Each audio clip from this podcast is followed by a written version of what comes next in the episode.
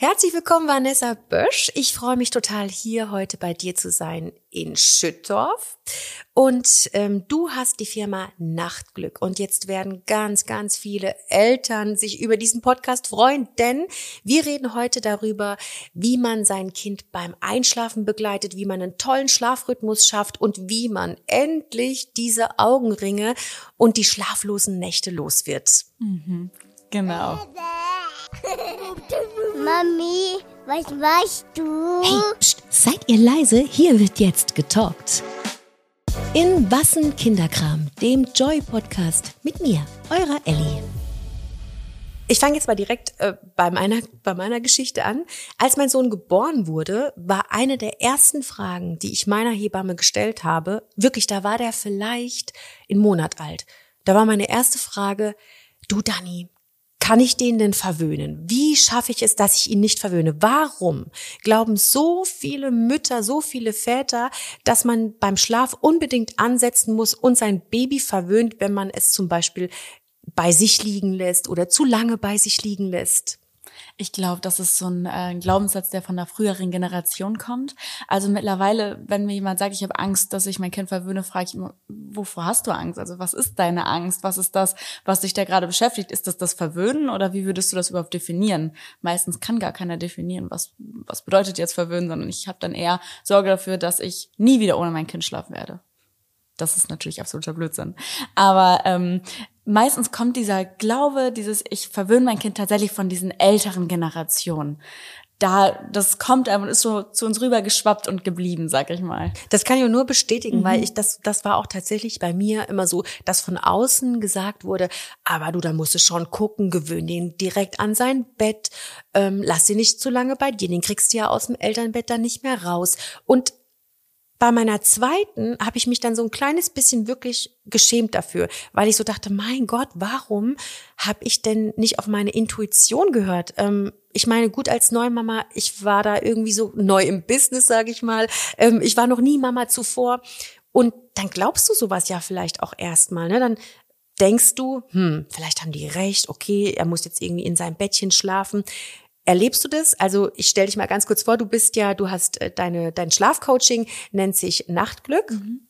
Und das ist auch, glaube ich, das trifft's auch am besten, weil du machst die Eltern wahrscheinlich wieder ein bisschen glücklicher, bringst sie glücklicher durch die Nacht und das Kind auch. Und ähm, kannst du bestätigen, dass die Eltern, die sich bei dir melden, dass die auch so das Gefühl haben, sie haben die Intuition verloren? Oder sagst du, Viele Eltern haben die Intuition, was den Schlaf anbelangt, verloren. Mhm. Ja, das würde ich schon sagen. Also ich finde, ganz viel spielt mittlerweile auch so die Rolle, ähm, dass man sich von ganz vielen Einflüssen selbst auch beeinflussen lässt, sei es, wie gesagt, die ältere Generation äh, oder aber auch Social Media. Sind wir mal ganz ehrlich, das spielt mittlerweile eine so große Rolle in dem ganzen Elternsein und ähnliches. Und äh, wenn wir dann einfach lesen, ja, wir können unser Kind verwöhnen oder nur der und der Weg ist der richtige oder ähm, wenn du dein Kind hinlegst, ist das grundsätzlich schädlich für die Bindung. Ähm, das finde ich einfach so, da lässt man sich beeinflussen, weil jeder von uns, sind wir mal ehrlich, das ist ja bei dir genauso gewesen. Ja. Mal, jeder von uns will seinen besten Job als Mama machen. Ja ja. Und äh, jeder will die Beste sein und keiner will sich Fehler tun, aber wir dürfen uns auch mal Fehler eingestehen. Also ich finde immer, er kennt das perfekt und diese ganzen äußeren Einflüsse machen es einfach so, dass wir einen ganz hohen Anspruch an uns selber mhm. mittlerweile haben. Und ähm, das dazu führt, dass wir aufhören, wirklich zu gucken, wo unser Bauchgefühl ist. Und ich finde, du hast es gerade richtig schön gesagt, weil häufig, wenn wir dann so zweites oder drittes Kind haben, merken wir langsam, okay, ich, ich weiß eigentlich ganz gut Bescheid, ich vertraue mir selber viel ja. mehr und mein Bauchgefühl hat eine viel größere Gewichtigkeit und ähm, das ist ganz schön zu beobachten. Ich kann es selbst sagen, ich habe zwei Kinder, aber mhm. zweiten, das ist klar, es hängt Wissen damit hinter. Das, das ist klar, ich mache es jetzt seit ein paar Jahren, ähm, aber es ist einfach so, dass ich selber auch von mir sage, ich bin safe in dem, was ich mache mittlerweile. So ging's mir bei meiner zweiten auch, aber jetzt haben wir ja bestimmt auch viele, die uns zuhören, die mhm. gerade schwanger sind und ähm, oder die gerade Mama geworden sind, Mama und Papa geworden sind und ich habe das echt nicht nur bei mir beobachtet. Also ich hatte mich dann auch mit meiner Freundin Sari unterhalten und die sagte auch, ja, wie hast du das gemacht? Ich möchte ihn ja nicht verwöhnen direkt und klären wir das jetzt einfach mal auf. Können denn Eltern ihre Babys überhaupt verwöhnen? Sie kommen nach Hause nach dem Krankenhaus. Können, können wir Neugeborene wirklich verwöhnen, was den Schlaf angeht? Nein. Das lasse ich mal einfach so stehen, weil es ist definitiv ein Nein. Also wir können unsere Kinder nicht verwöhnen, gerade Neugeborene nicht. Also wo wollen wir da anfangen mit mhm. Körpernähe? Sie kommen doch, also wo kommen sie denn her? Sie hatten einfach 24-7 uns. Und jetzt legen wir sie hin und erwarten, dass wir sie in einen Lauchstall legen und ein Babynest und sie schlafen einfach und melden sich, wenn sie Hunger haben. Aber ist das das, was wir wollten? Mhm. Oder das, was unsere Kinder brauchen? Nein, wir können definitiv nicht verwöhnen, um das einfach mal auf den Punkt zu bringen. Und Woher, also du hast jetzt schon gesagt, das ist so die, diese ältere Generation ähm, und das ist so noch irgendwie in uns drin.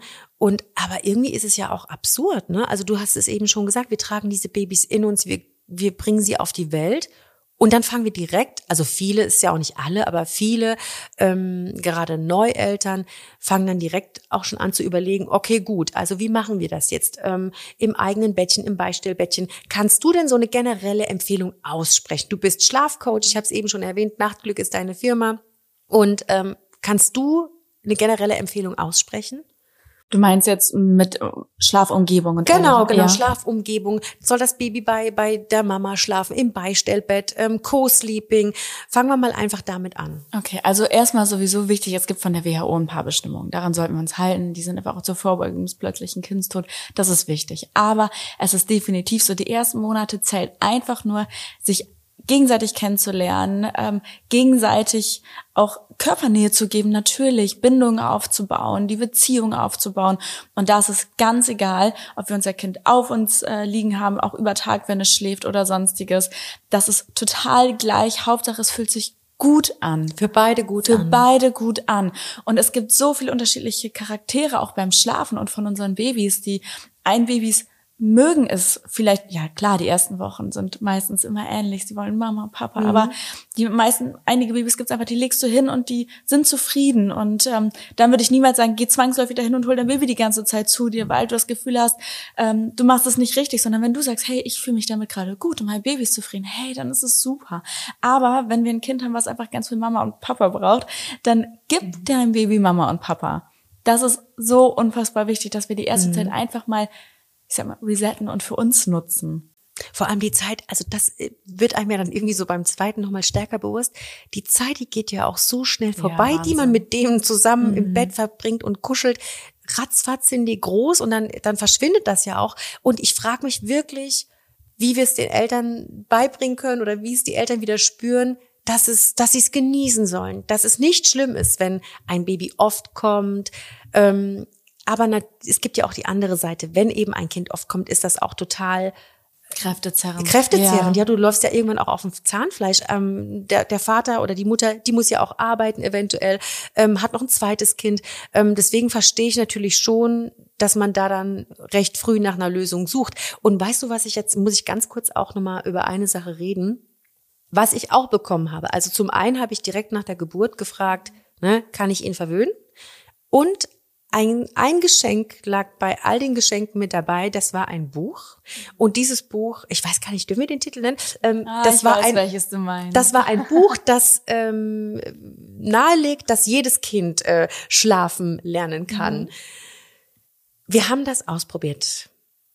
Und ich habe es sofort abgebrochen. Was sagst du zu solchen Methoden? Also ich habe schon gehört, viele haben dieses Buch und eigentlich jeder kennt's. Wollen wir kurz über dieses Buch mal reden, über ja. die Methode in dem Buch? Lass uns mal eben kurz über das Buch reden, das liegt mir sehr am Herzen. Okay, schieß mal los. Wollen wir die Methode für die, die es nicht kennen, kurz erklären? Ja, das ist die sogenannte Färbermethode. Mhm. Äh, Färbermethode, da geht es darum, dass wir unser Kind, ähm, eigentlich halten wir uns an Zeiten, ganz plump gesagt. Also wir legen unser Kind hin und sagen, äh, laut der Färbermethode, wir warten jetzt mal vier Minuten und dann reagieren wir erst. Egal, was unser Kind macht, wir reagieren nach vier Minuten. Also ob es schreit, weint, wir warten vier Minuten. Genau. Mhm. Und wenn das gut klappt, erweitern wir die Zeit immer weiter und so sollte unser Kind lernen, alleine in den Schlaf zu finden und ähm, ja, dass, dass es durchschlafen kann. Super kritisch, weil wenn wir das auch mal einfach aus Bindungssicht sehen, ist es einfach so, was, was sagen unsere Kinder da gerade? Sie haben Panik, sie brauchen uns. Und für mich ist nichts wichtiger beim Schlaf. Und das heißt nicht, dass ein Kind nicht alleine einschlafen kann egal ob wir in Begleitung, ob unser Kind in Begleitung einschläft, beim Stillen, bei der Flasche, beim Tragen, neben Mama oder vielleicht sogar eigenständig, wichtig ist in diesen ganzen Schlafsituationen, dass unser Kind in einer vertrauensvollen Situation einschläft, dass es sich wohlfühlt mhm. und gerne schläft. dann ist jede Schlafsituation total in Ordnung.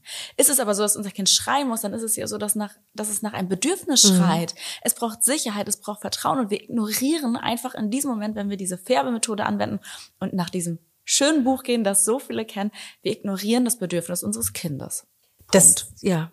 Also, wir halten einfach mal fest, wenn das Kind schreit, dann manipuliert es in dem Moment ja Nein. nicht. Es braucht ja Hilfe, es will Nähe, es sucht nach Mama, es sucht nach Papa. Und das wird bei dieser Methode minutenweise ignoriert, ne? Ja, auf jeden Fall. Okay, also Finger weg von dem Buch. Finger weg von dem Buch, Finger weg vom Färbern. Das ähm, heißt nicht, dass unsere Kinder, wie gesagt, was ich gerade schon gesagt, nicht in verschiedenen Schlafsituationen einschlafen können. Aber das beruht nicht auf Vertrauen. Das beruht nicht darauf, dass unsere Kinder wissen, Mama und Papa kommen jederzeit wieder, wenn ich was habe.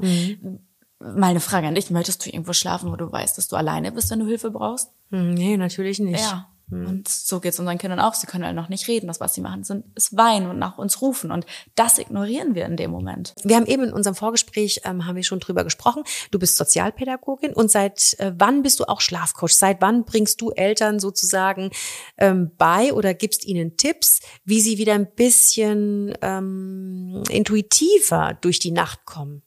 Aber da müsste ich selbst noch mal kurz überlegen, seit wann das ist. Also ich bin äh, kurz nach der Geburt meiner Großen angefangen. Die wird jetzt vier dieses Jahr. So ja, seit vermutlich dann knapp vier Jahren. Und ist es denn so, dass ich, wie ich es mir jetzt vorstelle, dass wirklich Mütter und Väter zu dir kommen, die sagen, ich kann seit Monaten schlafe ich nur 20 Minuten, ich kann nicht mehr, ähm, ich bin müde, ich bin überfordert, alles überfordert mich, die kleinsten Dinge, weil ich einfach so, so müde bin. Wie, wo setzt du dann an? Wie hilfst du denen?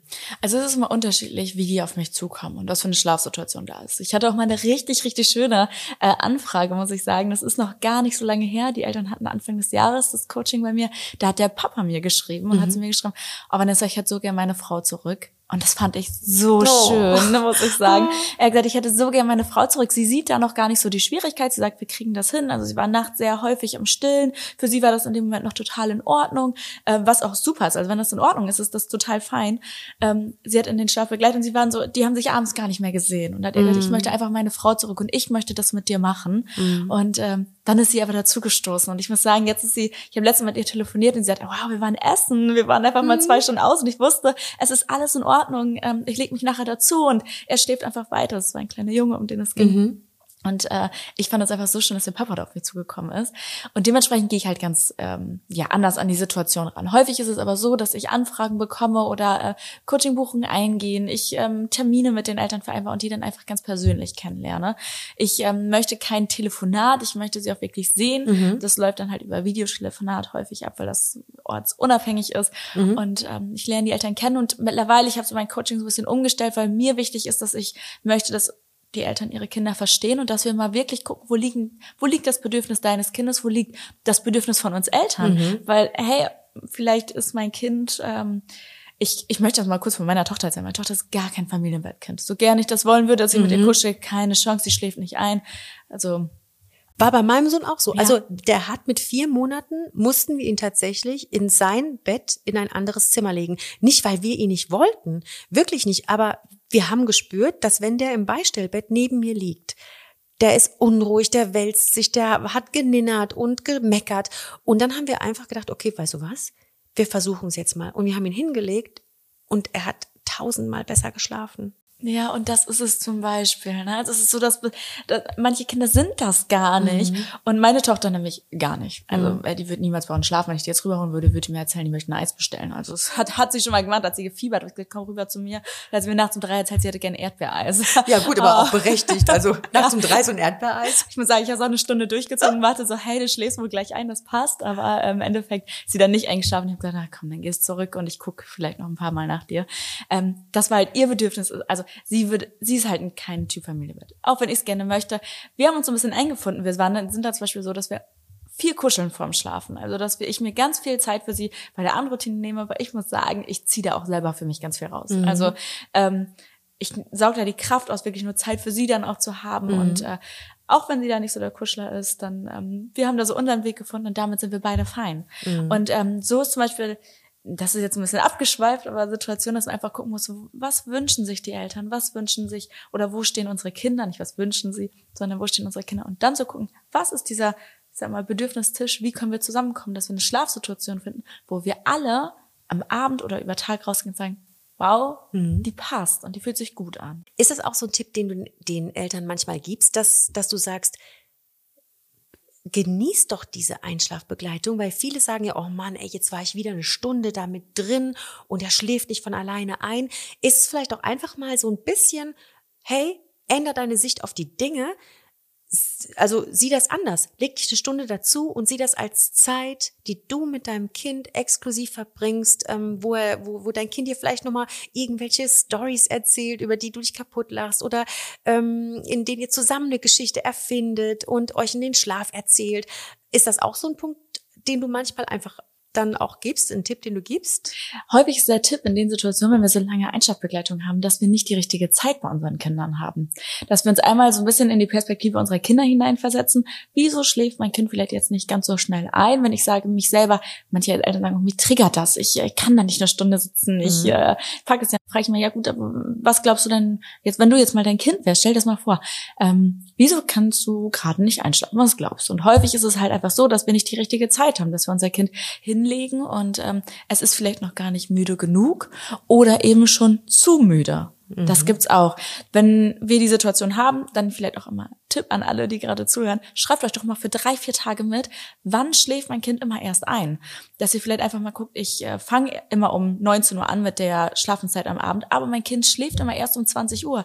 Also wieso fange ich halt nicht erst um 20 Uhr an dann mit dem Schlaf, wenn mein Kind doch erst um 20 Uhr müde ist? Das ist immer so ein Tipp. Schreibt euch für drei bis vier Tage mit, wann ist mein Kind erst eingeschlafen und dann guckt mal für euch, pendeln wir uns da in eine Zeit ein, haben wir dadurch vielleicht eine Einschlafbegleitung, die nicht eineinhalb Stunden geht, sondern vielleicht nur eine halbe Stunde, 20 Minuten oder sonstiges, dass wir da einfach die Zeit richtig abpassen. Arbeitest du da auch mit Richtwerten? Also sagst du, eine Einschlafbegleitung sollte niemals länger als mm, so und so viele Minuten gehen äh, und wenn sie länger geht, dann müsst ihr die Zeiten ändern? Da streust du bei hier bei mir Salz in die Wunde, muss Oh, ich sagen. oh, ohne es zu wissen, ich bin gespannt. Okay. Okay, also ich bin gar kein Fan von so Stigmatisierung, dass man sagt, ähm, so und so ist das, wir haben die Richtwerte, wir Kinder haben mit drei Monaten fünf Stunden wach zu sein, äh, das ist jetzt viel zu viel, ne? Mit ähm, zwölf Monaten fünf Stunden wach zu sein oder ähnliches, sondern natürlich haben wir Durchschnittswerte. Ähm, die gebe ich gerne Eltern mit an die Hand, um sich zu orientieren. Findet man auch immer auf meinen Profilen. Es find, ihr findet aber auch unter jedem Beitrag den Satz wirklich, es handelt sich hier um Durchschnittswerte. Es ist zum Beispiel so, dass ein Kind eine längere Wachzeit hat und ein anderes Kind einfach nur vielleicht drei Stunden schafft anstatt fünf Stunden, weil es einen viel kürzeren Schlaf hat, weil es viel, eine viel unruhigere Nacht hat oder die Umstände einfach anders sind. Wir können uns an so Richtwerten gut orientieren. Was ich immer gerne mache, ist in Beratung zu gucken, wir orientieren uns mal da und danach, was ich für ein Gefühl habe, wo ihr sein könntet. Und dann gucken wir mal zwei, drei Tage später oder in unserem nächsten Gespräch, was hat uns das Kind für eine Rückmeldung gegeben? Was, ähm, wie war das Verhalten von eurem Kind? Wie war die Einschlafsituation? Sind wir vielleicht da gar nicht so richtig gewesen? Dass wir vielleicht die Zeit da nochmal anpassen. Das mache ich gerne. Ich bin kein Fan von Schwarz-Weiß-Denken, sondern manchmal ist es genau der Weg dazwischen. Mhm. Und jetzt gibt's ja aber auch Eltern mit einem Schreibaby zum Beispiel, ja. Ähm, und vielleicht hören uns jetzt auch gerade Eltern zu, die einfach wirklich schon total müde sind und total fertig sind und runter mit den Nerven sind, die ein Baby haben, das halt sehr, sehr viel schreit. Wie gehst du denn mit denen in der Beratung um? Hast du vielleicht auch Tipps, die du denen jetzt hier direkt geben kannst? Also häufig ist das bei ähm, Babys, die viel weinen, gerade auch vorm Schlafen zum Beispiel so, dass wir da auch vielleicht mal ein bisschen mit den Zeiten spielen können, aber auch, dass sie vielleicht mehr Zeit brauchen, um zur Ruhe zu finden. Es gibt auch äh, den Begriff High-Need-Baby, der vielen bekannt ist, weil viele da auch nachschauen. Häufig ist es aber einfach so, dass die Kinder sehr reizoffen sind, sehr viel mitbekommen und äh, wir das halt auch berücksichtigen müssen. Also dass wir vielleicht sagen, wir planen eine halbe Stunde mehr ein für die Abendroutine oder 20 Minuten mehr, dass mein Kind wirklich auch die Zeit hat, mal von den ganzen Reizen, die so über Tag da waren, runterzufahren. Wie macht man das am besten? Ja, zum Beispiel, dass du, ähm, sagen wir mal, 20 Minuten eher ins Schlafzimmer gehst und dich vielleicht erstmal auf den Boden setzt oder 10 Minuten eher ins Schlafzimmer auf den Boden setzt, dein Kind kann krabbeln, robben, laufen, was weiß ich. Und du machst erstmal gar nichts, eine ganz reizame Umgebung, redest mit deinem Kind, gehst einfach mal so in diese ruhigere Beziehung, dass es zur Ruhe kommen kann oder du nimmst dir ein, zwei Minuten mehr Zeit, um Bücher zu lesen. Ja, dass ihr wirklich sagt, hey, mein Kind ist da reizoffen, wir nehmen uns ein bisschen mehr Zeit für dich, weil ich merke, du brauchst das. Ähm, dann ist es aber auch so, dass gerade Babys, die viel weinen, wenn wir jetzt Koliken oder ähnliches ausschließen können. Zum Beispiel, dass wir die Müdigkeitsanzeichen nicht richtig deuten. Da auch vielleicht mal ein Tipp an alle Neumamas, die da mit Neugeborenen gerade sitzen und sagen, hey, mein Baby weint, das findet nicht in den Schlaf. Achtet mal auf so kleine Müdigkeitsanzeichen, die schon sind. Unruhe. Also wirklich, wenn euer Kind gerade wach geworden ist, ist zufrieden und nach einer halben Stunde oder nach einer Dreiviertelstunde, Stunde legt es hin und auf einmal ist es unruhig dann kann das schon das erste Müdigkeitsanzeichen sein. Okay. Es muss nicht das Augenreiben sein. Es muss nicht sein, dass es sich am Ohr kratzt, sondern vielleicht einfach dieses, hm, vor zehn Minuten warst du noch ganz zufrieden, jetzt ähm, bist du beim Ablegen nicht mehr so zufrieden. Ich pack dich vielleicht einfach mal in die Tragehilfe oder wir gehen mal eine Runde spazieren und ich guck mal, vielleicht findest du schnell in den Schlaf. Und häufig ist das dann so. Also mhm. ich habe das bei meinem Sohn, der ist ja jetzt auch erst acht Monate alt. Mhm. Äh, ich durfte ihn übrigens äh, eben, Entschuldigung, dass dazwischen äh, kennenlernen. Also wenn ihr hier jetzt so kleine Bauklötze hört, die umfallen oder sowas, wir sind hier bei dir zu Hause und äh, der Kleine ist auch da, ne? Lebendiger Haushalt. Ein lebendiger Haushalt und in dem fühlen wir gerade den Podcast. Also wundert euch nicht, wenn ihr ähm, Kindergeräusche äh, im Hintergrund hört.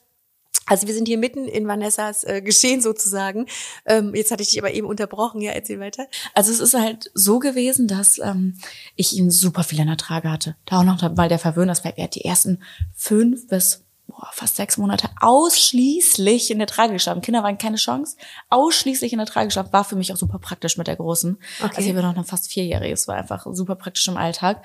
Und äh, er ist jetzt trotzdem jemand, den lege ich mittags, also einmal am Tag schläft er meist noch in der Trage, weil ich das auch gerne mag. Und äh, einmal am Tag, wenn er so einen längeren Schlaf hat, lege ich ihn aber auch ins Bett.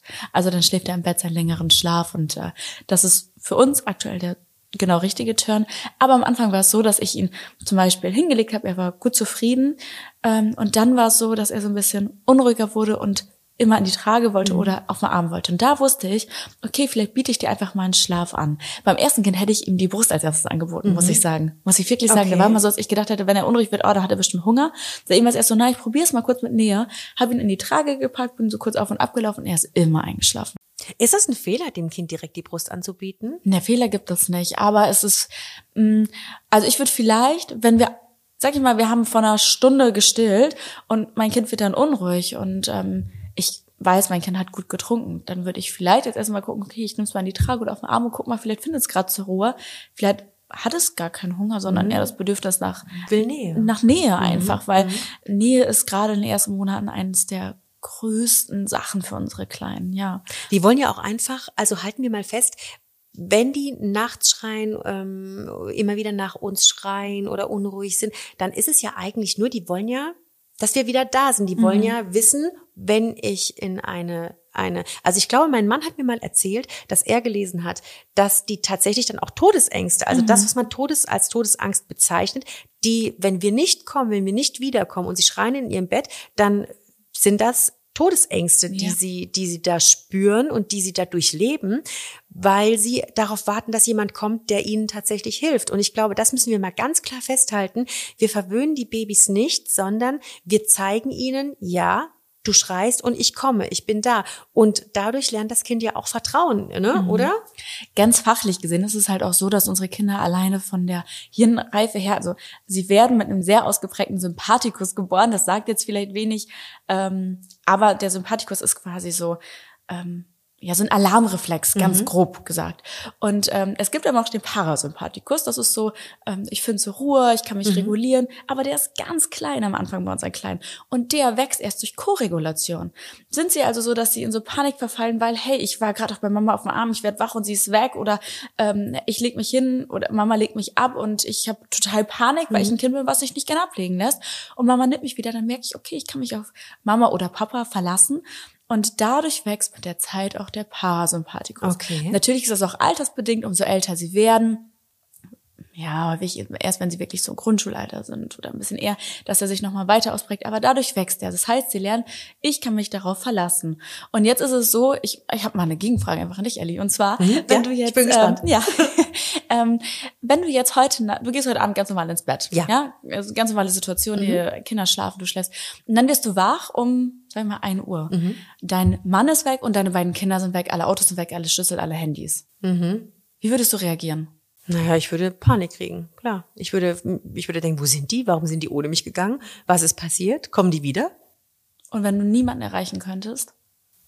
Das will ich mir gar nicht vorstellen. Ich weiß es gar nicht. Das Genau, ist wir eine Situation, in der war ich noch nie. Und äh, also das wäre ja die totale, also ich wäre verloren. Ich wüsste ja gar nicht, wo setze ich an, wie finde ich die, wie komme ich an die ran, wie erfahre ich, wo die sind und wie es jetzt weitergeht. Und das ist der Perspektivwechsel. So fühlen sich unsere Kinder natürlich so ein bisschen anders, aber hey, als sie eingeschlafen sind, war alles in Ordnung oder als wir da waren, war alles in Ordnung und jetzt auf einmal ähm, ist es so, wir sind weg, wir sind allein im Bett und wir reagieren nicht darauf. Also was passiert da, wenn wir alleine uns schon so fühlen, wenn wir uns denken, unsere Kinder und unsere Partner werden auf einmal weg? Wie fühlen unsere Kinder sich, die zu 100 Prozent auf uns angewiesen sind? Wir muten denen wahrscheinlich am Anfang einfach ein bisschen zu viel zu, ne? Wenn wir, wenn wir da einfach verlangen, dass sie alleine schlafen und durchschlafen, das ist einfach, ja, total ungesund, ne? Also ich finde Kinder, die das gut mitmachen, die von sich aus vielleicht gerne einfach ähm, im Bett liegen und schlafen, da würde ich niemals sagen, oh, ich hol dich jetzt zwangsläufig Ja. zu mir, damit ich, äh, damit du das nicht hast. Wenn die, wenn sie das jetzt gar nicht von sich aus äußern, dann ist das total in Ordnung. Das ist zum Beispiel auch etwas, was ich manchmal so ein bisschen kritisch sehe, muss ich ja sagen, in den sozialen Medien. Und zwar finde ich, dass ähm, wenn wir uns mal so ähm, Instagram anschauen, ja, dass äh, ganz häufig Beiträge kommen wie, wenn du dein Kind ins Bett legst, alleine ins Bett legst, ist das grundsätzlich mit Fährwand verbunden, grundsätzlich damit verbunden, dass dein Kind wahnsinnige Panik oder Angst hat. Nein, ist es nicht. Aber auch nur, ich kann dieses Nein auch nur dann darauf beziehen, wenn unsere Kinder mit Vertrauen einschlafen, nicht weinen und sich wohlfühlen. Bedeutet, wenn ich jetzt mein Kind trage, das mache ich bei meinem Kleinen. Hey, ich kann mal Einblicke geben, wie es bei uns ist. Ich äh, abends, ich trage meinen Kleinen, wenn er einen Schlafanzug anhat, er ist fertig. Ich trage, leg mich manchmal oder setze mich aufs, aufs Sessel und setze mich auf den Sessel, habe ihn auf mir und wenn ich merke, er findet so, so zur Ruhe und er legt wirklich den Kopf die ganze Zeit so auf meine Brust und ich fühle mich gerade gut damit, dann lege ich ihn in sein Bett, gebe ihm einen Kuss und tatsächlich gehe ich raus. Aber er weint nicht. Also er weint nicht, er ruft nicht nach mir, er ist dann einfach so ein, dreht sich und schläft, findet in den Schlaf. Wenn er jetzt nach mir ruft, würde ich sofort wieder reingehen. Ich würde das Gleiche machen, ich würde mich hinsetzen, ihm zeigen, ich bin da, ihn auf meine Brust legen und würde, wenn ich merke, wir beiden sind super fein mit der Situation, sind entspannt, dann würde ich ihn wieder ins Bett legen und ihm einen Kuss geben, vielleicht kurz am Bett stehen bleiben, gucken, ob wirklich alles in Ordnung ist, ansonsten würde ich ihn zu mir nehmen und dann würde ich ihn den Raum verlassen. Also wir machen das ja so, keine Ahnung, ob wir es falsch machen. Meine Tochter ist zwei, mein Sohn ist äh, vier geworden. Wir bringen die tatsächlich beide ins Bett, also mein Mann und ich zusammen. Und die haben aktuell haben die so ein Hochbett, einer unten, einer oben. Und wir legen uns dann noch so eine Viertelstunde zu denen. Im Wechsel. Also ich bin einmal bei Elise und einmal bei Carlo. Immer so im Wechsel, ne? Und mein Mann eben andersrum. Und ähm, wir legen uns dann echt noch so eine Viertelstunde dann dazu. Meine Tochter sagt dann manchmal von sich aus, Mama, geh jetzt laus. Also sie spricht das eher nicht gerade. Sie sagt immer, Mama, geh jetzt laus. Dann weiß ich, okay, gut, sie hat so irgendwie ihr, sie hat so ihr Pensum an Kuscheleinheiten und Nähe und jetzt darf ich bitte gehen. Und ähm, mein Sohn schläft einfach ganz oft ein, wenn man dann neben ihm liegt. Er erzählt mir vorher noch irgendwie eine Geschichte oder mein Ach, Mann schön. ne? und ähm, was er im Kindergarten erlebt hat oder auch eine totale, totale Quatschgeschichte. Er ist gerade in der magischen Phase, muss man wissen. Und ähm, ja, und dann sagen wir ganz oft, wir haben dann manchmal auch so beruhigende Musik noch dabei laufen und sagen dann ganz oft, du, nach dem nächsten Lied gehen wir aber raus und dann gehen wir raus. Ähm, du hast jetzt gesagt, es gibt kein falsch und kein richtig. Ja, genau. Ähm, in dem Alter, wir haben jetzt schon gesagt, also Neugeborene können wir nicht verwöhnen. Verwöhnen wir, mein Mann und ich, verwöhnen wir denn gerade unsere Kinder, indem wir uns immer dazulegen? Wovor hast du da Angst? Ich habe gar keine Angst. Ich Oh ja. frage mich jetzt nur ähm, vielleicht als Hilfestellung für andere Eltern, so, die, die mhm. glauben, ne? Weil es gibt ja ganz viele, die sagen, oh nee, ich lege mich da nicht dazu. Dann ähm, erwarten die das immer und für den Rest der Zeit und dann liege ich noch bei denen, bis die acht sind. Also ich habe vor gar nichts Angst. Ich fühle mich damit gut Mhm. und ich bin auch an dem Punkt, ich genieße das. Also ich komme da auch zur Ruhe. Ich sehe das manchmal wie so eine meditative Viertelstunde. Ich Mhm. lege mich zu meiner Tochter. Ich versuche auch meinen Tag so abzustreifen. Ich ähm, rieche meine Tochter. Ich kraul ihr den Rücken, wenn sie das möchte. Genauso bei meinem Sohn. Ich höre mir die Geschichten an, wenn er mir erzählt, er hat ähm, ein Dinoskelett im Wald ausgegraben heute. Dann höre ich mir das an und, und streif so den Alltag und den Stress dann ab. Ich versuche also die Zeit nicht als ähm, anstrengend anzusehen und zu denken, oh Mann, jetzt liege ich hier schon 20 Minuten. Ich versuche es tatsächlich auch für mich als runterkommen anzusehen. Deswegen, ich habe vor nichts Angst. Aber sicherlich gibt es da draußen jetzt Eltern, die denken, nee, also ich lege mir oder mir wurde der Rat gegeben, sich nicht dazu zu legen, sonst gewöhnen die sich ja daran. Was sagst du dazu? Also ich würde sagen, das hört sich an, als wäre es für euch perfekt. Das heißt, das ist es die perfekte Schlafsituation für euch. Und dann würde ich gar nichts daran ändern. Wenn wir, aber ich habe natürlich auch Eltern, ähm, die sagen, oh, ich, ich kann das abends nicht, äh, ich komme an meine Grenzen oder sonstiges. Natürlich, dann schauen wir, wie kann das da anders aussehen. Aber es gibt nichts, um das beim Verwöhnen mal da zu bleiben, dass wir sagen, wenn wir neben unseren Kindern liegen, verwöhnen wir sie, dass wir daneben bleiben. Verwöhnen ist für mich kein definierter Begriff. Mhm. Ja, du hast ihn eigentlich gerade schon ein bisschen definiert beim Erzählen, indem du gesagt hast, naja, manche sagen dann, dass sie da immer neben liegen müssen. Das ist vermutlich eher die Angst, die dahinter steckt, wenn wir, wenn Eltern in dem Zusammenhang dann vom Verwöhnen reden. Und zwar haben sie eher die Sorge, oh, da muss ich immer hier neben liegen bleiben. Ich würde es aber nicht gerne. Ja, dann sprechen wir aber davon, vielleicht ist dann die Schlafsituation ein bisschen anders die richtige. Und zwar, dass wir erst kuscheln, so wie du gerade schon gesagt hast, wenn wir zur Ruhe kommen, dass wir dann sagen, jetzt gucke ich mal, ob ich mich vors Bett sitze oder ähnliches. Aber im Endeffekt verwöhnen gibt es an dem Punkt nicht. Okay, also beruhigt euch alle, alle, die jetzt zuhören, lasst euch nicht reinreden äh, von Eltern, Großeltern, Nachbarn oder von auch gerne mal irgendwie äh, einfach unbekannten Müttern mhm. ähm, auf dem Spielplatz oder sowas. Ähm, es gibt kein Verwöhnen. Nein. Und wenn wir es jetzt mal so ganz runterbrechen als Tipp, ja der, also dein Tipp ist, beobachtet euer Kind und versucht, probiert einfach viel aus, probiert einfach viel aus, schaut, wie kommt es am ehesten zur Ruhe, wie bist du glücklich und dein Kind glücklich damit. Genau. Also Tipp ist einfach definitiv, wenn wir eine jetzige Schlafsituation haben, wo uns jetzt Eltern zuhören und äh, die jetzt in dem Moment sagen, ja wow, ich wünsche mir jetzt gerade einen Tipp, weil ich bin nicht fein mit unserer Schlafsituation, dann hör jetzt ganz genau zu. Und zwar guckst du dir deine jetzige Schlafsituation an, guckst du die an, wo du gerne hinwollen würdest. Bitte habt auch unbedingt Blick auf dein Kind, also wechsel die Perspektive. Was ist deinem Kind wichtig beim Schlafen? Und dann geh langsam, Schritt für Schritt, keine Abstufung.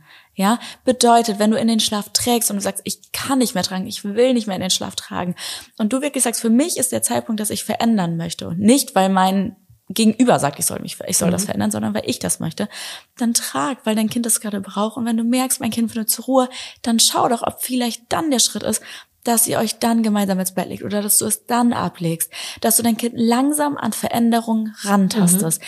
Ganz egal, auf welcher Schlafsituation du gerade kommst, Guck dir die jetzige an, guck dir die an, wo du hin möchtest und taste dich langsam an Veränderungen ran und veränder nicht von jetzt auf gleich 100 Prozent. Du hast vorhin schon ganz kurz angesprochen, dass deine Tochter nicht in eurem Familienbett mhm. schlafen möchte. Da gibt's ja auch so Fronten. Ne? Also es gibt ja. ja. so die einen, die sagen, ja, also Familienbett muss sein, das ist total wichtig. Und ähm, es gibt eben die anderen, die sagen, nee, auf gar keinen Fall. Ähm, gibt's für dich da ein falsch und ein richtig? Oh, das, ich sehe das da ja auch ähm, kritisch, genau wie Sachen so festzuschreiben. Mhm.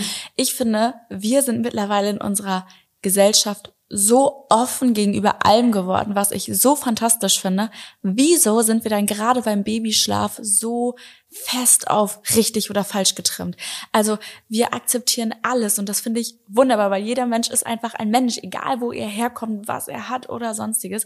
Und das ist beim Schlaf auch so. Also wieso sagen wir, nur Familienbett ist das Richtige? Wieso sagen wir, nur eigenes Zimmer ist das Richtige? Warum gucken wir nicht bei der Familie? Also mhm.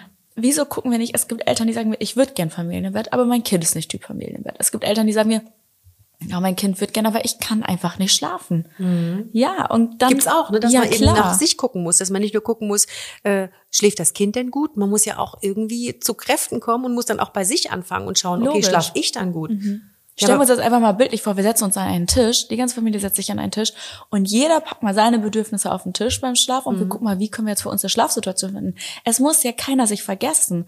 Ich ja, sag gerne in so Beratungen, stellt euch das vor wie so eine Waage oder Eltern kennen eine Wippe. Sagen wir yeah. das so vor wie eine Wippe.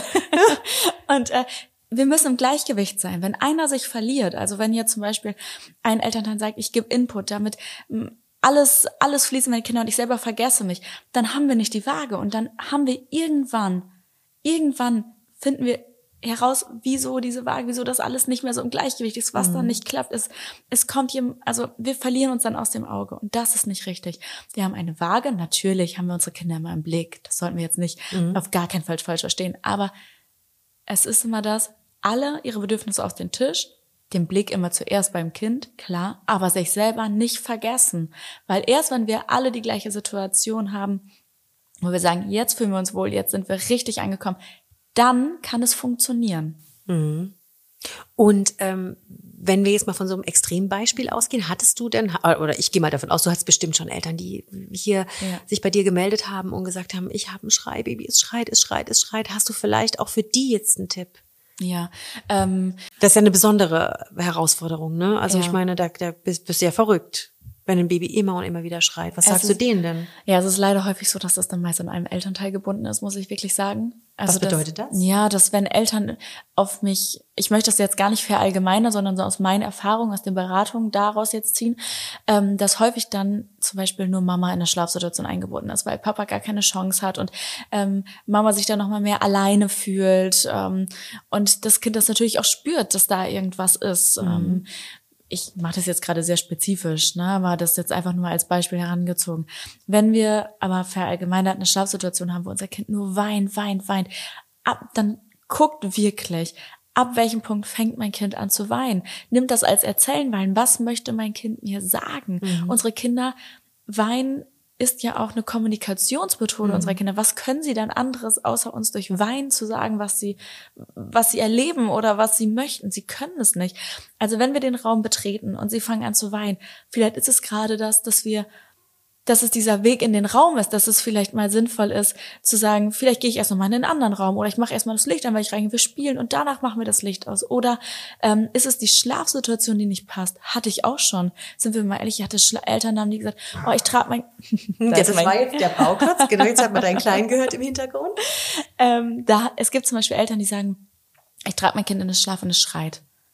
Vielleicht ist das Tragen nicht das Richtige. Vielleicht möchte dein Kind dir sagen, hey, es ist gerade nicht so ganz richtig, dass wir in den Schlaf tragen. Häufig ist es einfach so, dass wir den Blick auf die Schlafsituation haben sollten oder einfach auf die Situation, wann fängt mein Kind an zu weinen. Jetzt auf den Schlaf eben bezogen, ne? Also ab welchem Punkt kann ich etwas ändern oder eben auch da nochmal auf die Zeiten gucken. Vielleicht ist mein Kind auch einfach schon zu müde. Vielleicht, ein kind möchte, vielleicht möchte mein Kind mir sagen, Mama, ich bin so müde, ich weiß gerade gar nicht, wie ich den Schlaf finde. Ich brauche unfassbar viel Hilfe gerade von dir, weil ich bin schon so müde, dass ich einfach mich so schwer tue. Also ausprobieren ist einfach ganz wichtig, dass ich einfach mit meinem Kind zusammen daran arbeite, die perfekte Situation zu finden, richtig? Ja. Zu gucken, brauchst du vielleicht den Arm und sich da einfach komplett frei zu machen von Büchern vielleicht und von Tipps. Ähm, ist das verunsichert eines vielleicht auch noch mehr, wenn man so viel Bücher liest? Also ich finde in den Büchern, die kann man immer so von zwei Seiten betrachten. Ähm, ich finde in jedem Buch oder so gut wie in jedem Buch sind Tipps drin, die können Eltern unfassbar gut helfen. Natürlich. Aber in jedem Buch ist auch totaler Müll drin. Also sagen wir es mal so, wie es ist. Ne? Äh, da ist auch einfach Müll drin, der einfach nicht zu der Schlafsituation von den Eltern passt oder also der war nicht richtig ist für genau die Familie, weil wir haben kein Schwarz- und Weiß-Denken. Ja, aber wie sollen die da durchsteigen, die Ja. armen Eltern? Ich hatte ja auch tausend Bücher zu Hause, weil ich dachte, ich muss das, ich muss das lernen. Ich muss das einschlafen, erlernen und es an mein Kind weitergeben, beziehungsweise ich muss mich da belesen und muss, man erwartet ja auch so die perfekte Methode. Man holt sich ein Buch und denkt, okay, da steht jetzt so drin, Schritt eins, Schritt zwei, Schritt drei und dann klappt das. Und ähm, ich kann da auch nur, du bestimmt auch, nochmal aus der eigenen, also du als Schlafcoach sowieso, aber auch als Zweifachmama, ich bin Zweifachmama. Ähm, beim zweiten war ich so viel relaxter und habe wirklich bei Elise so so viel stärker drauf geachtet, ja, dann pennt sie jetzt halt bei mir auf dem Arm und dann schläft sie jetzt auf der Couch. Die war zum Beispiel jemand, die super mit Geräuschen einschlafen konnte. Mein Sohn nicht. Also nicht, dass der Fernseher lief, aber es war für sie total okay, dass wir am Esstisch saßen. Und das sind so Dinge, die habe ich tatsächlich nach und nach rausgefunden. Und bei ihr war das dann auch wirklich entspannter. Da habe ich überhaupt gar kein Buch mehr gelesen. Da habe ich überhaupt mir gar keine Gedanken mehr gemacht und habe mich auch wirklich frei gemacht von den ganzen Tipps, die man ja von überall ähm, herbekommt, ne? ähm, von Mama und etc. Ähm, Eltern, die sich jetzt überlegen, ich gehe, ich melde mich jetzt unbedingt mal bei Nachtglück, also bei deiner Firma. Ich melde mich bei, bei Vanessa.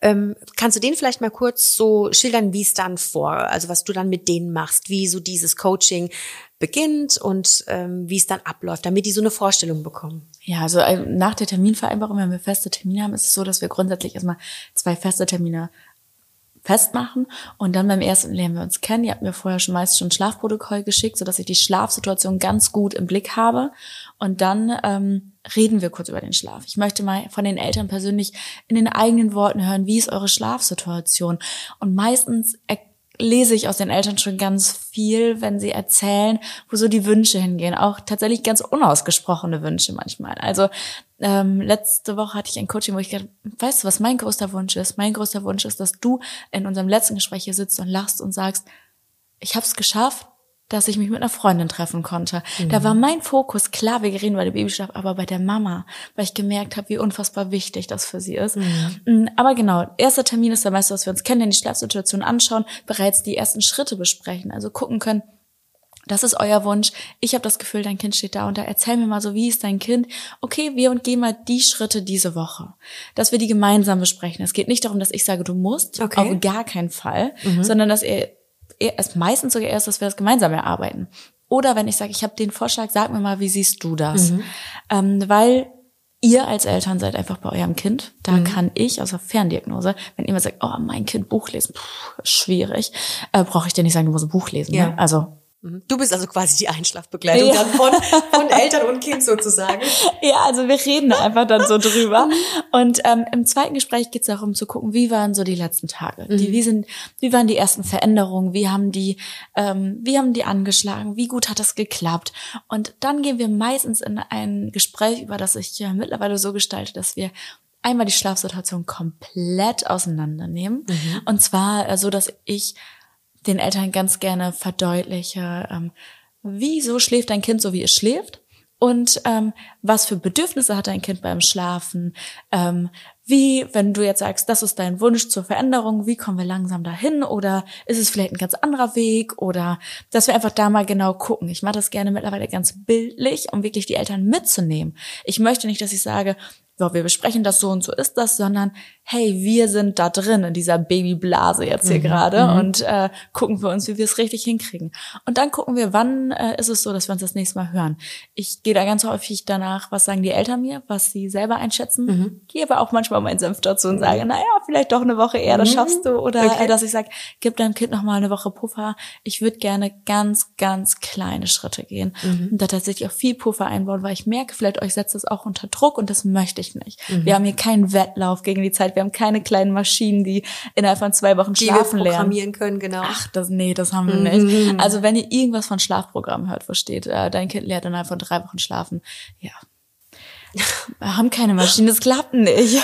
Und hast du denn eine Zeit, also jetzt wahrscheinlich äh, findest du meine Frage blöd, aber hast du eine Zeit, kannst du Eltern, die jetzt zuhören, sagen, okay, mit meiner Methode oder mit meinem, wenn wir uns da so ähm, langsam durch euer, euren Schlafrhythmus arbeiten, wenn wir den aufdröseln, dann haben wir das Problem gelöst in so und so viel Wochen? Hast du das so? Nein, ne? Definitiv nein.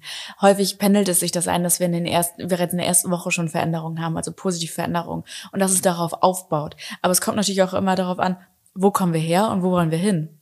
Mhm. Und was ist unser Kind für ein Typ? Also es gibt Kinder, sage ich mal, die nehmen den ersten Schritt super gut an und die Eltern sagen, wow, Wahnsinn, es hat so gut geklappt. Und Kinder, was ich gerade schon hatte, die sind so feinfühlig. Mhm. Die, die brauchen ganz, ganz kleinschrittige ähm, ja, Schritte hintereinander mhm. und die brauchen vielleicht ein, zwei Wochen länger oder auch drei, vier. Mhm. Oder dann werden die dazwischen krank. Jeder von uns kennt auch Zahn. Hey, wow, Zahn, mhm. da kann der Babyschlaf gar mhm. nichts machen. Da kann, ja, genau. Mhm. Mhm. Und dann müssen wir das auch berücksichtigen. Aber es ist jetzt nicht so, dass man, wenn ja in der Schlafberatung ist, auf gar keinen Fall. Ne? Ähm, was ich aber mal anbiete, ich lasse die Eltern erst aus dem, aus der Beratung raus, wenn sie am Ziel sind. Wenn sie für sich sagen, wir sind am Ziel? Ja. Oder sagst du, ihr seid jetzt fertig? Nein, ich sag das nicht, mhm. sondern wenn sie für sich sagen, wir sind am Ziel oder sie sagen, oh, eigentlich sind wir schon so weit, ich würde gern die und die Sache noch verändern, dann sage ich, dann machst du das jetzt und ich möchte, dass du dich in einer, zwei Wochen meldest oder mhm. dass du mir sagst, Vanessa, jetzt bin ich so weit, ich würde gerne noch mal mit dir telefonieren. Apropos, wir sitzen jetzt, ich habe schon gesagt, wir sitzen bei dir in Schüttorf, mhm. jetzt hier gerade am Esstisch. Äh, du arbeitest aber überregional. Also Eltern aus ganz Deutschland mhm. dürfen sich bei dir melden. Ne? Genau. Das funktioniert dann über Telefonie oder Videotelefonie, ne? Mhm, über Videotelefonie. Ich habe auch Eltern im Ausland sitzen. Also okay. ähm, ja, Schweiz, Österreich ist das Nähe, mhm. naheliegendste. Aber ähm, ich hatte auch schon Eltern aus äh, Tokio hatte ich eine Familie. Das war ganz Wie hast du das gemacht? Ja, die sind ausgewandert. okay. Äh, der Papa. okay, gut.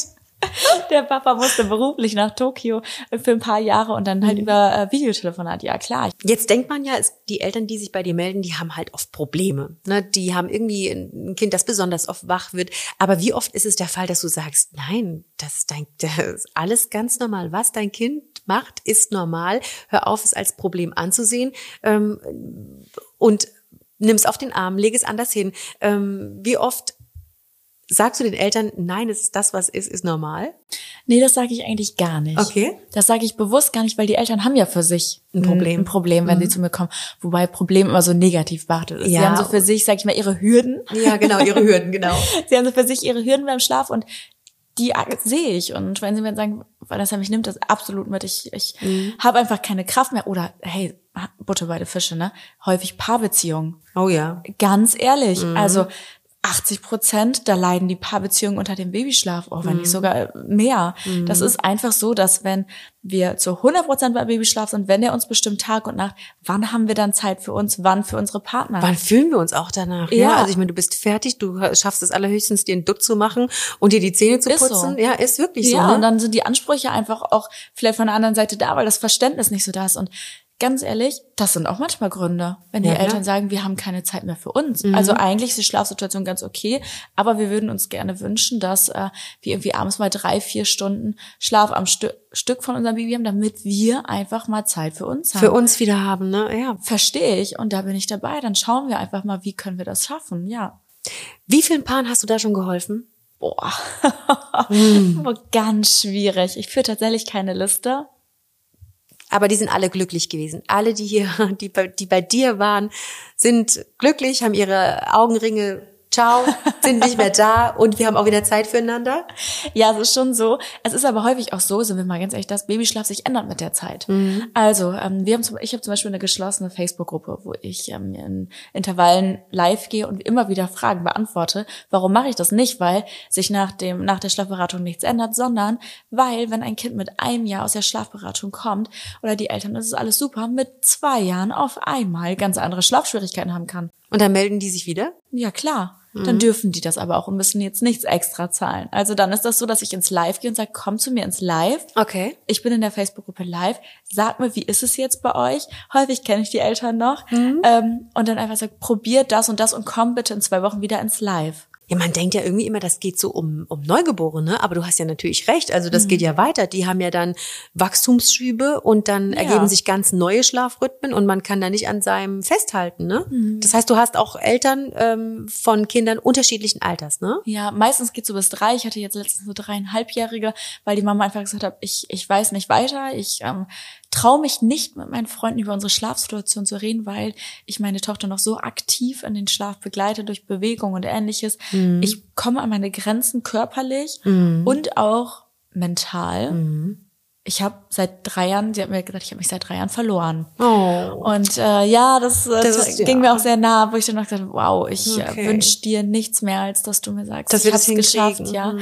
Und ähm, tatsächlich hat, also wir haben in der ersten Woche, in der ersten Woche so viel besprochen, das hat so gut geklappt, weil sie, die Mama so dahinter stand. Sie war so, ich möchte das, ich bin bei meinem Kind mit dem Blick, aber ich bin auch mit dem Blick bei mir und wir beiden wuppen das jetzt. Und es Mhm. hat so gut geklappt. Und sie saß, ich glaube, schon bereits nach einer Woche bei mir und hat dann gesagt, Vanessa, ich hätte niemals gedacht, dass ich hier sitze gerade, ohne dass ich noch zweimal rein muss und sie ist dreieinhalb und ich habe mich nicht getraut, das irgendwem zu sagen. Ja, och. Ja, oh und Mann, ey. das ist einfach so schön. Das Ende vom Lied ist, sie schlafen im Familienbett, fühlen sich total gut damit. Perfekt. Ähm, sie begleitet die Kleine in den Schlaf, geht aber tatsächlich, glaube ich, auch manchmal mittlerweile raus, Mhm. weil die Kleine jetzt auch wohl sagt, Mama, freut jetzt. Und tschüss. genau. Ähm, aber äh, die fühlen sich gut damit und jetzt kann sie auch mal los. Und das ist zum Beispiel auch eine Situation, die ich, äh, wo, wo ich mich total, ja, total, wo ich selber da ganz glücklich drüber bin. Und ich glaube, jetzt atmen auch ganz viele Eltern, die uns wahrscheinlich jetzt zuhören, atmen, glaube ich, ganz tief durch und denken, okay, mir geht's genauso, ich kann nicht mehr und es scheint da Hilfe zu geben. Wenn die sich jetzt an dich wenden, können wir auch ganz kurz über die Kosten sprechen, ähm, weil das ist ja auch wichtig. Also das wollen wir ja auch nicht verschweigen. Ja. Also wenn jetzt jemand überlegt, ich möchte mich bei Vanessa melden, ich möchte auch eine Beratung, können wir denen vielleicht so ein bisschen die Kosten an die Hand geben? Was Ja. müssen sie hinlegen? Also ich habe verschiedene Coaching-Modelle. Ich habe ganz bewusst, und das wird es bei mir auch nie geben, so ein, ähm, ich sag mal, so ein Selbstcoaching, wo man Videos sich runterlädt, die anschaut, weil ich finde, da verliert man den Blick für die Familie. Hm, Ist ja auch nicht individuell dann, ne? Genau, gibt es bei mir nicht und Mhm. wird es auch nicht geben, stehe ich absolut nicht dahinter. Ähm, aber bei mir gibt es sowohl Einzelcoachings als auch Coachings in einer Kleingruppe ähm, oder eben auch Schlafberatung, eine einmalige Beratung, in der natürlich das ganze Wissen und alle Schritte besprochen werden, dann aber die Umsetzung halt bei den Eltern liegt. Mhm. Oder auch Schlafsprechstunden. Das heißt, da sind wir so in einer kleinen Gruppe, ähm, ein bisschen größer als ein Gruppencoaching, aber nicht viel. Und das ist ein einmaliger Termin, wo wir jede Schlafsituation besprechen, wo ich vorher nochmal erkläre, anhand so einer kleinen Präsentation, was ist der Schlaf? Ich möchte, dass ihr dann den Blick habt. Worauf habt ihr den Blick bei euren Kindern? Mhm. Und die Familien eben aus der Beratung und aus der Schlafsprechstunde bekommen, genau wie aus dem Gruppen- oder Einzelcoaching, auch Zugang zur Facebook-Gruppe. Also um da auch ins Live zu kommen. Mhm. Ähm, und da sprechen wir von Kosten, die fangen bei 150, 200 Euro an, gehen aufwärts bis ins Einzelcoaching. Mhm. Genau. Und was ist, was bekomme ich jetzt für 150 Euro zum Beispiel? Ist mhm. das dann eine Sprechstunde? Mhm. Ähm, das kommt darauf an, welche Sprechstunde ich gerade geplant habe. Mhm. Ja, eine Sprechstunde oder eine Beratung, eine Einzelberatung. Okay, und das heißt also, die können sich schon, die, die melden sich bei dir und dann wissen die auch direkt, was auf sie zukommt. Du sagst dann, okay, ähm, du hast jetzt ein Schreibaby, da gehe ich mal davon aus, wir brauchen dies und jenes und wir, na, ich würde dir empfehlen, ähm, mhm. dass ich euch da begleite und äh, in zwei Wochen nochmal. Also die wissen vorher schon, was sie erwartet an ja, Kosten, ja? Okay. Definitiv. Also es das ist mir immer wichtig, dass die da nicht irgendwie. Genau, ähm, bei mir gibt's keine zusätzlichen Kosten, auch wenn mhm. wir jetzt noch ein zweites Kind besprechen, was weil zwei Geschwisterkinder da sind halt. Mhm. Ähm, das ist ganz wichtig. Ich äh, weiß, dass Kollegen das anders handhaben, dass es da so ist, dass es drei feste Termine gibt und danach nochmal ein Aufpreis von, was weiß ich, 100 mhm. Euro gezahlt wird. Nein, gibt's bei mir nicht. Ist für mich nicht das, wo ich sein möchte vom Coaching her. Also äh, mhm. sehe ich mich nicht. Mhm. Ähm, es ist so, wenn die jetzt zum Beispiel in eine Schlafberatung kommen, sagen wir mal, so ist das, dann besprechen wir wirklich die individuelle Situation. Ich möchte ganz viel Infos von den Eltern haben. Vielleicht Infos, die sie auch gar nicht so als relevant sehen, wo mhm. ich dann mhm. auf einmal, wo meine Alarmglocken sind mhm. und ich sage, mhm. aha, mhm. schaut mal, da haben wir es ja. Ähm, und dann erkläre ich denen das aber auch. Ich sage jetzt nicht so, so und so machen wir es das jetzt, sondern äh, wir gucken uns das einmal an. Ich verbildliche ihnen das, möchte es einmal erklären, den Schlaf, sage ich mal, auseinanderbröseln so ein ja. bisschen. Und äh, dann gucken, okay, das und das können eure Schritte sein jetzt seid ihr dran, in die Umsetzung zu gehen. Mhm. Weil das Schlafberatung ist ein einmaliges Gespräch. Das ist jetzt nicht so, dass wir uns nach zwei Wochen wiederhören. Das okay. wäre ein Gruppen- oder Einzelcoaching. Eine Anleitung sozusagen. Genau. Wie so eine Backanleitung. Hier, hier ist du deine Schlafanleitung. Das würde ich dir empfehlen. Umsetzen musst du es alleine. Genau. Also wir gehen schon Schritte durch. Mhm. Ne? Wir sagen mhm. schon, der Schritt, wenn der klappt, gehst du den, den, mhm. den. Und eventuell, wenn der nicht so klappt, dann versuch mal Option B, mhm. dass ich auch manchmal Optionen mitgebe, weil eben ich in einer Schlafberatung nicht die Möglichkeit habe, nach zwei Wochen zu fragen, und was hat dein Kind uns für eine Rückmeldung gegeben, sondern sage, wenn dein Kind dir die Rückmeldung gibt, gehst du Option B bitte. Okay, perfekt. Genau. Mhm. Also da gibt's dann schon richtig so eine Anleitung für die Eltern. Ja, genau. Super. Vanessa, haben wir irgendwas vergessen? Ich, Fällt glaub, dir ich hoffe nicht. Ich hoffe auch nicht. Also falls wir aber was vergessen haben, gilt wie immer, wie in jedem meiner Podcasts, schreibt mir, schreibt mir eine Mail, schreibt uns auf Instagram. Ähm, dann würde ich einfach nochmal hier zu dir nach Hause ja, kommen, zu gerne. euch, zu deiner kleinen Familie, zu deinen Hunden. Und ähm, dann quatschen wir da nochmal drüber, ne? Mhm, können wir also, gerne machen. Und wer jetzt Interesse hat an einem Coaching, das war jetzt Vanessa von Nachtglück. Meldet euch, geht auf ihre Internetseite, schaut euch ähm, alles an, stellt Fragen, die ihr habt und dann sagst du bestimmt, ne, hilfst du bestimmt weiter und gibst auch Tipps, wie man dann weiter vorgeht. Ne? Ja, auf jeden Fall. Okay, also alle Fragen, die ihr habt, stellt sie ihr, meldet euch und ähm, dann hoffen wir, dass ihr eure euer Glück in der Nacht wieder findet. Ja, ich wünsche es jedem. Ich sage immer so schön nach dem Coaching, schlaft gut. Schlaf, genau, und das sagen wir jetzt auch. Schlaft gut. Schlaft gut. So, das war's für heute. Das war Was ein Kinderkram, der Joy-Podcast für euch von mir, eurer Ellie. Damit ihr absolut nichts verpasst, abonniert unseren Podcast und folgt uns auf Insta. Ich freue mich auf euch. Mami, Mami, komm bitte.